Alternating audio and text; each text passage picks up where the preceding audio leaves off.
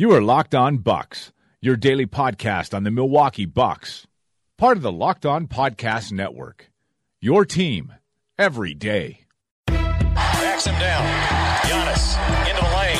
Giannis spinning.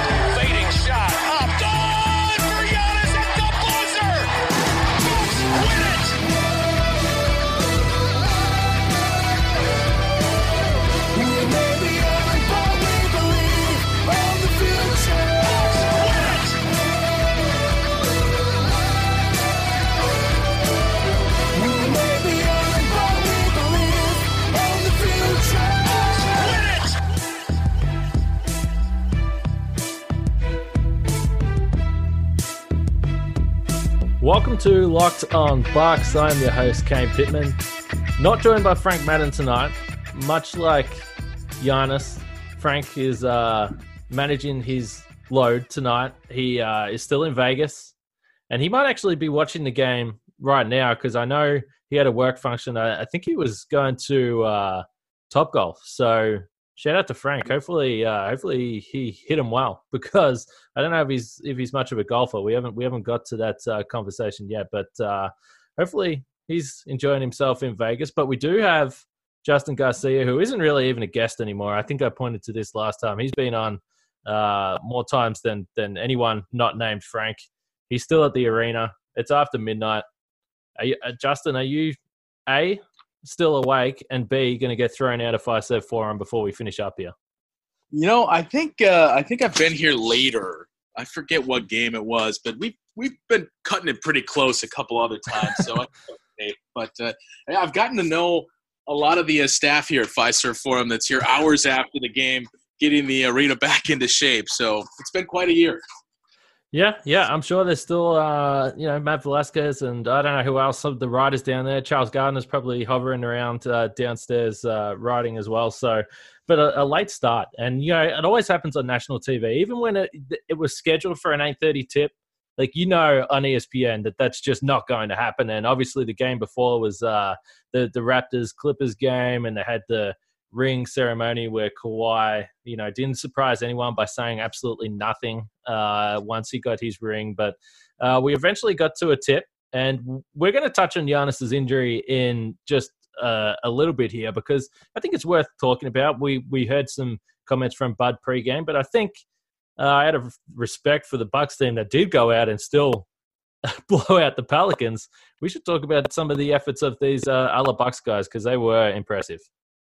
Yeah, we, well, we joked before the game of uh, you talked about ESPN sliding it, and we were pushed back five to seven minutes Yeah. on tip off. But we joked that not only would they not slide it, they would just tell the Bucks, "Hey, you know what? Go ahead and just tip the game off at 7:30, and we'll Yeah. start it on ESPN News."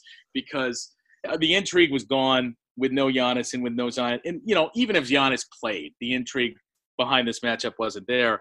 Um, but I talked about it before the game that what this team has continually done is it's not just one guy replacing someone. When Khris Middleton was out, it was Eric Bledsoe had some big games, and that's when Donte started to play well.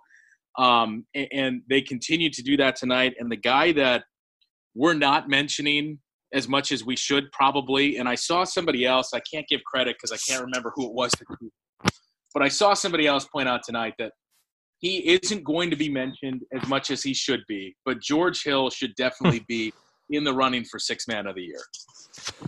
Yeah, I mean, pu- just purely by the numbers, and it's so funny because Six Man of the Year has become just that numbers award, and that's absolutely not to take away from anything that Lou Williams has done, but uh, you know, putting up as much points, but essentially playing starters uh, minutes, even though he comes off the bench, and I think that's probably the thing with George Hill. I mean, again tonight, so uh, and the Bucks do win 127-112 in case anyone uh, wasn't aware of that, and it, it was not close. It blew. This one was out to uh, 35-12. The Bucks took a 23-point lead in the first quarter.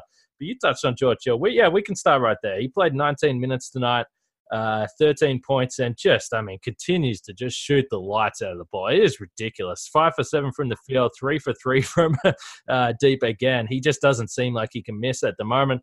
Uh, added three rebounds, three assists. You're right, uh, Justin. We, we, me and Frank spoke about him after the last game, just how reliable he has been and we probably didn't go as far as to mention six man the year. And I think part of that is just out of uh, the expectation that those guys in LA in particular are, going to be right up the, the top of the list just because of the minutes they play.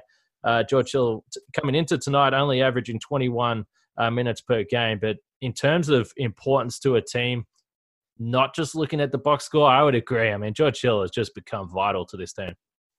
Yeah, and you know it's it's been on both sides of the floor, and I know you and Frank have talked about it, but his uh, his steal percentage that he has, and we saw it again tonight. I think he had three steals.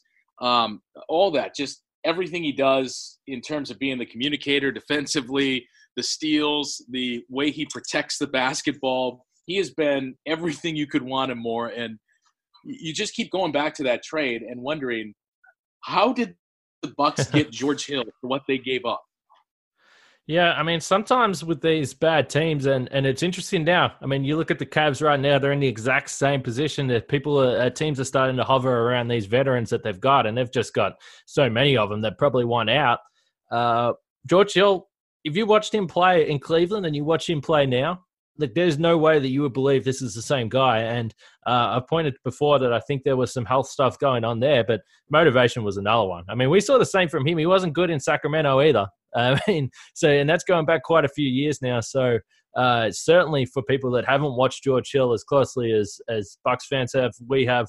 Uh, since the, the second half of last regular season. I mean, you would be shocked if, if you hadn't watched him in three years and you saw him in Sacramento. For him to be playing at this high level, uh, you would not believe it. But as we mentioned, Giannis was out tonight, and uh, I, I, was listening to Courtside Live, your show uh, that that runs on uh, all the social medias for the Bucks before the game, and Khris Middleton, you were talking about him being the guy that you would expect to step up.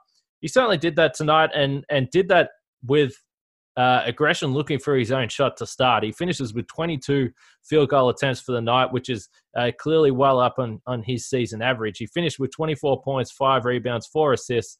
Uh, two steals, just the one turnover for him, which was you know unfortunate at the time, and because uh, the Pelicans you know, were just threatening to make the game annoying more than in doubt for the Bucks, and it was sort of a poor turnover for Khris. But uh, right from the outset, he has seven points in the first three minutes. He really set the tone, and and I like the fact that he just went out and said, you know what? And we've seen this before with him. When Giannis is out, he knows. Bledsoe also knows. Like, okay, yeah, it's time for me to to look for my shot a little bit more, and he certainly did that.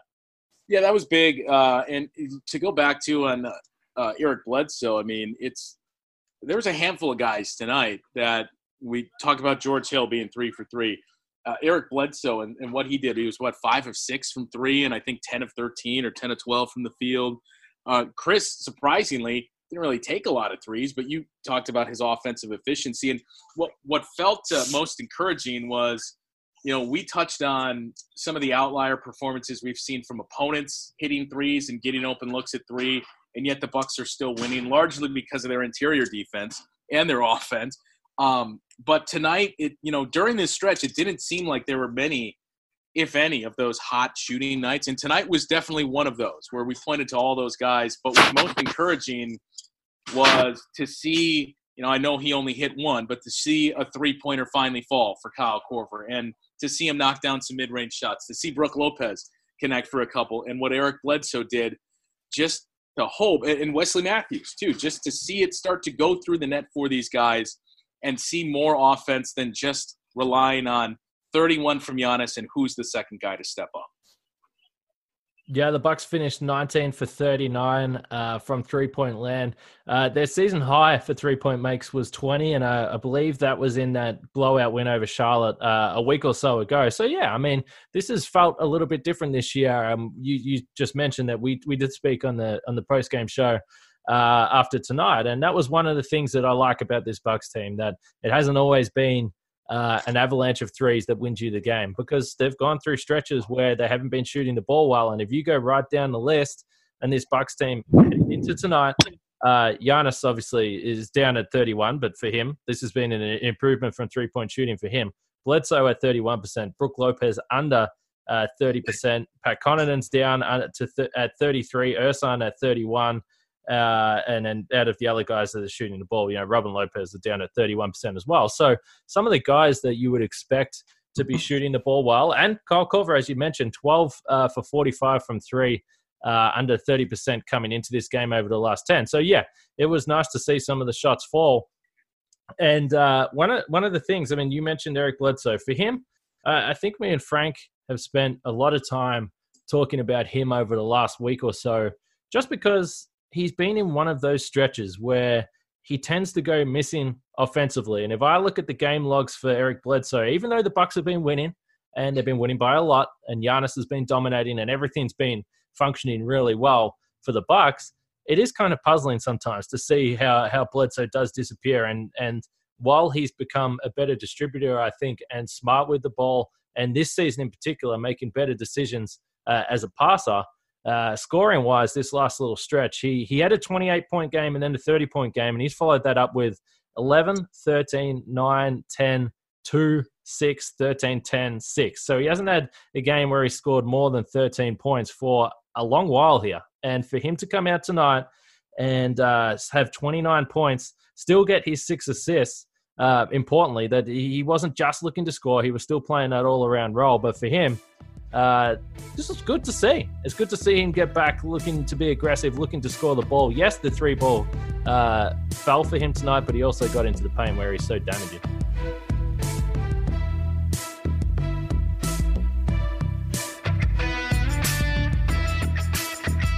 Yeah, you know the 29 points, and it was what on 13 shots too. Yeah. So, You talk uh, about efficiency. Yeah, and he's had that stretch that you know you talked about the the individual box scores there, but he had that stretch of two or three games in a row where I mean I remember the Clippers game too. Looking up and you saw he had uh, four or five assists before he even took a shot, and you thought, oh wow, this is it's that version of Eric Bledsoe that we're getting Yeah. now. And we had that for a couple games. You had the you know beginning of the month of uh, November when he scored 20 or more in five straight. Then later in the month he had the stretch of 30 point games.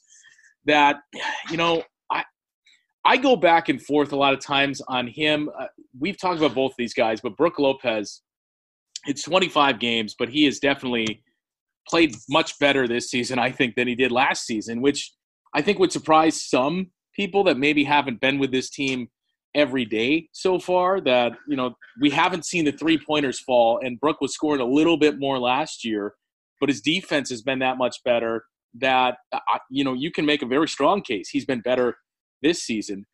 I go back and forth on Eric Bledsoe that, you know, I think a lot of times we just look at the slow start from when he clearly wasn't healthy.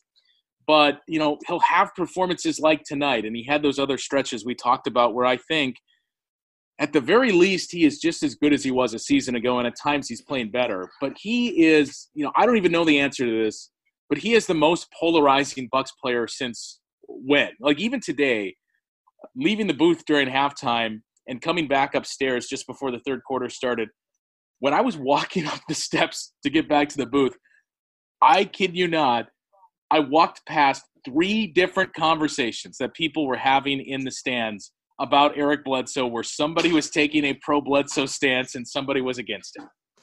Well, you know what the problem is, and and they spoke about this, and it was interesting actually. Uh, and I, every time I just want to clear this up because every time I mention that I, I'm watching the national broadcast, uh, people comment on Twitter. And, uh, they're like, "Oh, you should be watching Marques and Jim," and and I would like to, but when they were on ESPN in Australia, that's what I got. So uh, it is what it is. But Chauncey Billups was on the call uh, tonight, and and I really like listening to Chauncey, and he was uh, obviously a teammate of Bledsoe's when he was a lot uh, younger at the Clippers, and he said that over this past summer, and I sort of. Uh, I was looking up some other stats, and I only caught a, a, a little bit of this conversation. But he said that he spoke to he's spoken to Bledsoe a lot about uh, it's not the physical game with Bledsoe, but it's about the mental side for him. And uh, uh, Billups was just talking about the fact that listen, he thinks that athleticism wise, skill wise, he's a better player than Billups was, but he said mentally, uh, no, I, I, I'm better than he was, and you would agree with that. And that's what it is with Bledsoe, and that's why. Uh, people are because they think to themselves, okay, well, yeah, that's great, but we've seen him do this before. We need to see it in the playoffs, and uh, that that's you know it's kind of harsh for Bledsoe because we've seen him be good now for over two seasons in the regular season. He's been an, an amazing player, but that's what people will remember, and that's why you're going to get these people that will look at a game like tonight for him and say, "Yeah, well, yeah, he got 29 points, but he was five for six from three. He's a 33% career shooter from deep. He got lucky tonight. He hit some buckets. It's it's not fair, but that's what we're going to be uh, looking at with Bledsoe right up until we get to April May. Yeah, I, I understand why people do it, and it, it's just that it's people look at you know Eric Bledsoe could have six straight games where he scored 30 points for this team, and the Bucks go six and zero. Oh, but um, you know, for at least half of the fans out there, it's always going to come back to great. Do it in May. Yeah, no doubt, and I do want to sort of pivot now a little bit here to back to Middleton a little bit because I something that I was looking at during the middle stretch of this game. We already touched on 24 points. He was great, 11 for 22 from the field, so 50 percent uh, shooting is fine. That's an efficient night for Khris. He continues to uh, really be close to a 50, 40, 90 numbers. I mean, he's quietly putting together a really efficient scoring season. But uh, what I noticed tonight and it's just an interesting trend when you look at Khris Middleton. It looked to me that he was getting pretty frustrated with the officials, and I thought during the second and third quarter in particular, he was probably looking for that whistle a little bit too much on those jump shots. Now, I will say that I think he gets a horrible whistle. We talk about Giannis struggling for calls and the charge and block calls with Giannis that we never really understand. Can you ever remember Khris Middleton getting an easy whistle on a jump shot. Like he occasionally he'll get those ones where he'll get the defender up in the air and and he'll he'll get a jump shot, but he just seems to be, have to fight through a lot of contact on those jump shots, particularly in those post ups. And he doesn't get the calls. And if you look at his per 36 numbers for free throw attempts per game, uh, he's at his lowest mark since the 2014 15 season for getting to the free throw line. And that's despite the fact that his field goal attempts have continued to rise through the seasons. He, he just he doesn't get a whistle. No, and we this has been a couple of games, um, if not in a row, two or three in a stretch of somewhere from three to five games where we've started to see this more and more, where we've seen a more frustrated Khris Middleton with the officiating, yeah. and uh, you know, I mean, just look at tonight where this was a game the Bucks basically dominated from start to finish, and to speak to that point of uh, the whistle that he gets, but really a lot of guys on this team the Bucks were assessed two technical fouls, and the Pelicans had none, and the Bucks dominated this game. We saw Bud teed up, and we saw you know, Brook Lopez, the only other guy who we've seen just as frustrated, if not more, with officiating than Khris Middleton lately. Yeah, so when you look at the numbers for free throw attempts per game for the Bucks, uh, Eric Bledsoe averaging two point nine free throw attempts per game, which you know again is a, is a, that's a low number. Uh, that's the second guy on the Bucks team. Giannis is obviously up at ten point eight. He spends a lot of time at the free throw line. We know that. Uh, but then it drops right to Bledsoe. I mean, um, this team doesn't get a lot of calls. Only nine free throw attempts tonight to 22 for the Pelicans. It it doesn't make a lot of sense for for a team that that dominated the, the paint battle tonight. Well, you know, and I agree. And the only thing I can think of, even though we saw, you know, this is a team that lived in the paint last year as well. But you brought it up earlier when we were talking about some of the shooting struggles they had early. That you know, if you only came in and took in a handful of Bucks games throughout the season last year and this year, you would assume like number one they have the MVP in in, in Giannis and how great he is, but you would assume this is just a three point shooting team. And uh, the only thing I can think of is that's the same assumption of you know this is a jump shooting team. We don't reward that with free throws. Yeah, yeah, and and listen, like we we know that that the free throw attempts and the whistle is uh, I mean, it doesn't always play out this way, but the Giannis has taken a long time to, to get even this respect, even though uh, he's become now a player that almost gets fouled on on on every uh, shot that he takes, certainly around the rim, and we've seen the frustration from him. But it's just something to note from Khris because I agree, this is something we've seen now for a couple of games from him, and to be honest, even though things were going well for the Bucks and they had a big lead tonight, I did think that uh, it seemed like it was something he was focusing on uh, a lot, and it probably uh, took him out of taking some of those really high percentage shots that we saw him take. And when you go back uh, to that last sort of minute or two minutes of the game where Khris came in and nailed those two shots, he wasn't looking for contact on those. He was just simply getting to his spots, and that's that's when he is at his best. Uh, but I will maintain that I, I think he's getting a, a, pretty rough whistle all season long, to be honest. Yeah, it, and it's it's you know as we just went over, it's been a handful of guys that have uh, really been plagued by that this season. But um, you know we've seen some of the frustration that Khris has worn and Brook Lopez especially. But uh, despite that, I mean this team just plows on. No, they do. I mean, I, I didn't even know if I mentioned at the top, but I mean, 16 wins in a row now. Uh, that's uh, ties the second longest. Is that right from 1971? I think they had a 16 winning, uh, 16 they, game winning streak and a 20. Uh, yeah, the the year they won the championship, they had a 16 and 20, and then they had they had another 16. I think it was 73, where it stretched over two seasons. So I don't know. Eh, we don't count that. I mean, the Bucks are going to count it, yeah, but it depends on on what your criteria is. So if they win on Friday, then that would be the second longest alone in franchise history.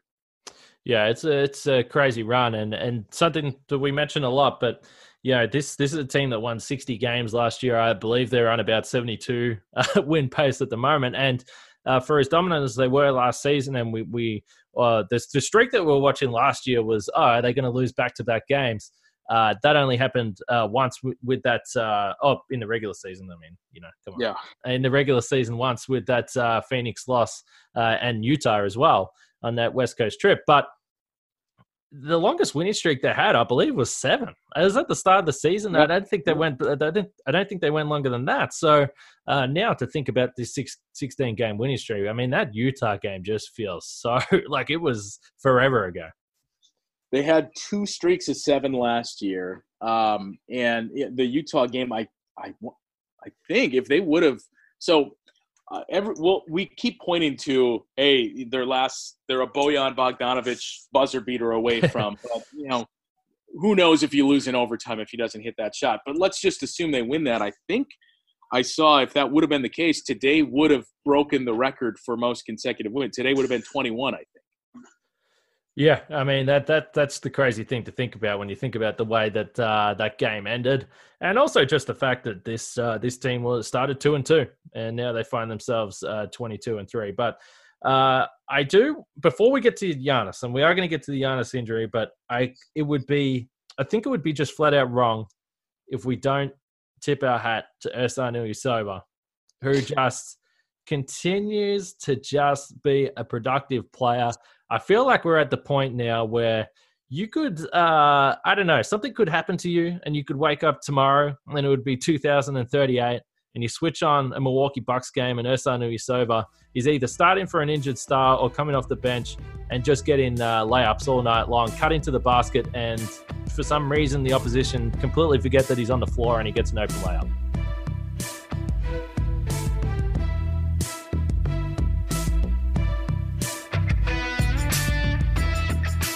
You know, when we talked about how polarizing Eric Bledsoe was, Ersan Ilyasova's contract might be just as polarizing, where you had that segment of fans that thought, why is this a 1201 signing and why are you giving him this many years? But what we have seen is there's something to be said for just going out and getting the pieces that fit your system, regardless of if you overpaid or not to have that and to have production rather than just making a bad signing altogether is one thing. But every time, and it seems like it's always Ersan, and I get the reasons why because of the contracts that you have to uh, match in NBA trades. But every time you see, hey, what if the Bucks targeted this guy? And it's always Ersan Ilyasova that's included because of the eight or so million that he makes and one year left. I, there's, I just see zero chance that this team moves Ersan because of things like this and how much trust he has and that Bud has in him. Yeah, I mean, uh, I'm so I'm almost like I'm getting to that point because when uh, you look at the the Bucks depth chart, and yeah, they got uh, a couple of big centers there, obviously with the, with the Lopez uh, brothers, and and we've spoke a little bit about Sterling Brown, you know, playing the four, but that's not something you want to rely on in the playoffs. I don't think Ersan's been there, he's done that. He's played good basketball in the playoffs before. Yeah, he's unconventional. Sometimes he's, uh, you know, frustrating to watch. Possibly, he he is streaky. He's a streaky shooter, but for the most part, you know that he's a smart defender. He gets in the right spots, and geez, he's just so valuable on that offensive glass. I mean, how many times a game do you see him tipping the ball up about 73 times in one possession and then eventually getting fouled or getting a, a bucket? I mean, I agree. I understand why he gets included in these trades. I've been uh, you know, you, I've been guilty of doing that as well. every time I think of a possible guy that the Bucks can get, you naturally include him because the Bucks just don't have those mid-range contracts that are movable, and and Ersan's essentially an expiring. So if they are going to make a move, it's probably going to be him included. But geez, it's the longer this goes, the tougher it's going to be to to put him in there, and that's even with DJ Wilson behind, who we know that uh, people want to see out there. They want to see him develop. I I would agree. I would like to see what DJ has because I think that is valuable to this Bucks team as well, finding out what they've got in him. But right now, uh, you know, Ersan just hasn't put a foot wrong, and his shooting's starting to come around as well. He's back up above 30% from three after you know being down at 25 for a while. Uh, 18 points, nine rebounds, three assists, and zero turnovers today on eight for 10 shooting from the field. I mean, he was just spectacular replacing Giannis. He had you talk about the the 73 tips out of possession. He had the I mean the one today too, the vintage Ersan where he gets the the tap in as he's falling down and draws a foul. And it just it seems like every year that Ersan is on the roster, and especially uh, this year and last year when this team is playing for something even more, you just know you have those what two or three uh, segments of the calendar a year where you start to question, well, is it over for him? That yeah. the shooting slump is there and maybe he's done, and then here comes play like this. Yeah, no question. I mean, he's the guy that just continue, continues to bounce back, and and every time the Bucks are on national TV, they praise Ersan Ilyasova constantly, and they're just like, this guy just does all the right things, and it's hard to argue. He does, and like well, I said, you know, I remember last year too, when uh, early in the season when the 76ers were here the first time, and hearing Brett Brown yeah. talk about Ersan before the game and just how much they missed him and everything he brought to the team, like that's what every coach does that Ersan plays for. Yeah, I mean, you just not to get too sidetracked here, but you talk about a team that could probably use Ersan Ilyasova. It's uh, the Sixers, who, mind you, uh, another guy they could probably use is JJ Redick for the Pelicans tonight, who had a, a season high 31 points. But uh, that's a that's a completely another story. But uh, before we wrap it up here, before you do get kicked out of Fiserv, I, I, I, do want to touch on Giannis, and he missed the game. And last time you were on, we both sort of speculated that we thought uh, he was going to miss a game soon. We were both wrongly predicted he was going to miss one of those back to backs uh, a, a, couple of weeks ago. I can't remember who they played in that one, but uh, he he's kind of surprisingly misses this one tonight. And I only say that because. Uh, they do. The Bucks do have a back-to-back this weekend against Memphis and uh, also Cleveland. So uh, Giannis missed with right quad tendon soreness. Now, this was a little bit surprising because we've seen Giannis miss games before, and we know now that teams can't just say he's resting, particularly on a national TV game. They need to say it's something. Uh, but the fact they didn't go with the the right knee soreness makes you think, okay, well, I mean, he must have some soreness in his quad. I mean, there's, there's no reason to to make that up. And Bud mentioned before the game that uh, he said there was some soreness and he said there was some significant soreness. He wasn't able to go and shoot around uh, and and go through shoot around as he normally would with the team. Uh, it sounds like this is a pretty legit injury. Um, trying to be careful of what I say here. I mean, it sounds legitimate, and then on the one hand, you look out there at halftime where Giannis is there rebounding for his teammates as they're going through the layup drills and think, so his quad is sore and he's out here doing this. But uh, I was surprised too because you know I think that what was that the Cavs Hornets back to back maybe that we both thought there's one of these that he's gonna miss and. I started to think the same with this weekend, with the Friday, Saturday.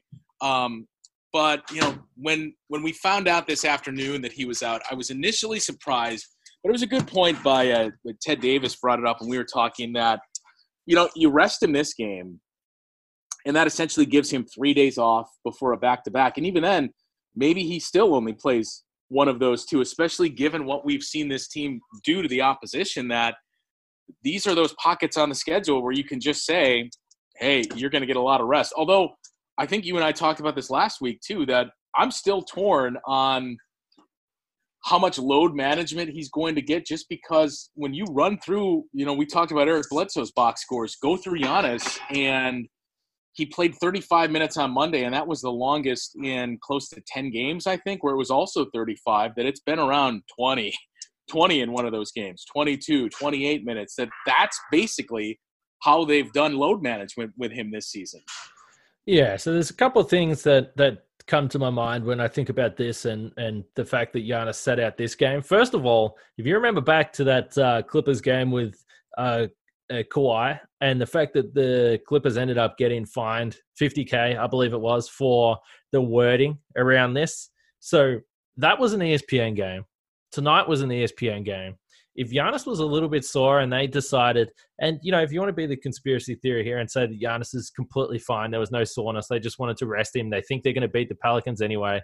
The Pelicans' defense is just awful, and they're like, okay, we're gonna, we know we're going to score enough points to beat this team.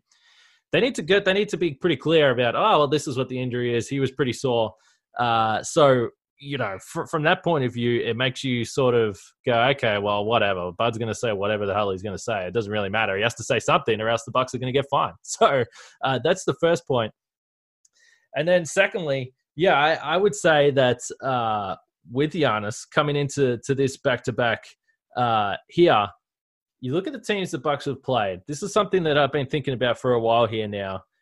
If Milwaukee, if Giannis plays and the Bucks lose to a bad team, I don't think they're learning anything from that. Like you don't learn anything from uh, losing to a bad team because you don't have to worry about what that, that team is going to uh, present to you in the playoffs. And what I mean by that is, I think if the Bucks are going to lose to a bad team, it's going to be on an outlier shooting performance either way, or perhaps a double outlier where the Bucks can't hit a bucket, the opposite opposition team goes ballistic from three, and uh, and they beat you that way. The games that the Bucks really, really want Giannis to be healthy in the games against good teams because then that's where they're going to see legitimate coverages on Giannis. Teams try and stop him in different ways, like the Clippers game, like the Boston game, the Miami game early in the season. The Raptors are another team. So with this Dallas Mavericks Lakers double coming up next week, uh, you know, I mean, this is a great time to get Giannis some rest. If there's any soreness there, let's make sure that he's good to go in those prime matchups because that's where the Bucks are going to learn things against genuine playoff contenders and let's be real, we've seen to this point, there's not that many teams that you can say, okay, yeah, they could actually contend with the Bucks in the in the playoffs. There's just not. No, it's a good point, and uh, you get the feeling with uh, some of the gamesmanship that goes on in the league that if it was Craig Counsell man coaching the Bucks instead of uh, Bud, that we would see things like Giannis plays tonight, knowing hey, there's going to be a play early on where he's going to draw a foul and then pulled out and no intention of bringing him back in the game, that that's what you use as, oh, two minutes in, Giannis is out for the game. We want to rest his knee. He took a he took a shot on that foul. Yeah, yeah. Um, but yeah, I mean, I I agree that you don't need him in these games, and as we we talked about on the post game and, and the number of times, they're going to win a lot of games without like well last year he didn't play in 10 and i think there were four and six i mean depending on those games this year, if he misses 10 games, based off what we've seen for how deep this team is, and you know, because of the games we would assume he would miss that you just went through, they're probably going to go something like seven and three at worst. Yeah, I mean, I would, I would agree. I mean, I sort of nearly talked myself into thinking, oh, no, Giannis, this could be interesting tonight. The Pelicans have some talented individual players. I flagged that to Frank in the podcast yesterday that you know, when you look at down their roster, they've got some pretty good players, but uh, there's something just missing in New Orleans. I don't know. They are completely rudderless. I mean, what we saw in the first half, uh, I mean, that was it was too easy for the Bucks, and and they've got a lot of quality down the roster. Milwaukee, obviously, but uh, it, it again, it was just too easy. So the Bucks beat the Pelicans 127, 112, 16th win in a row. They're 22 and three. Justin, thank you for staying up late. We're now approaching one o'clock in the morning. It sounds like there's a lot of cleaning going up, uh, going on around you, as probably everyone wants to go home. This was a late one. Yeah, it, that appears to be the case. All right. Well, thank you for jumping back on. Like I said, you're not really a guest at this point. You're just uh, just the just the regular uh, to wrap up these Bucks games, and probably at some point in a few weeks, I think we should try and uh, get Ted to hang around and and, and wrap up a game uh, here on the podcast if we can at some point. Well, that's going to be easier said than done. You know his schedule and, and how much Ted loves to get out of here minutes after the game ends. Uh, we, I mean, we might have to. I don't know. We might have to time down or something, but we'll see. We'll see. Ted, we, have been talking a little bit. He, uh, his phone plan didn't cover uh, phone calls to Australia, so we haven't been able to get him on yet. But he has promised at some point he's to be he's to be on. But maybe maybe it'll be after practice. It might be a little bit too late for him. But we are to leave it there. As I said, Bucks 22 and 3 now, 16 in a row. They have a double header on the weekend. They travel to Memphis to play Ja Morant, who, by the way, uh, put my uh, fellow countryman Aaron Baynes on one hell of a poster tonight. Just the latest uh, time that Aaron Baynes has been dunked into oblivion. And then they get the Cavs. So we'll see if this streak is going to continue before they get the Mavs and the Lakers. For Justin Garcia and myself, Kane Pittman, we'll be back tomorrow.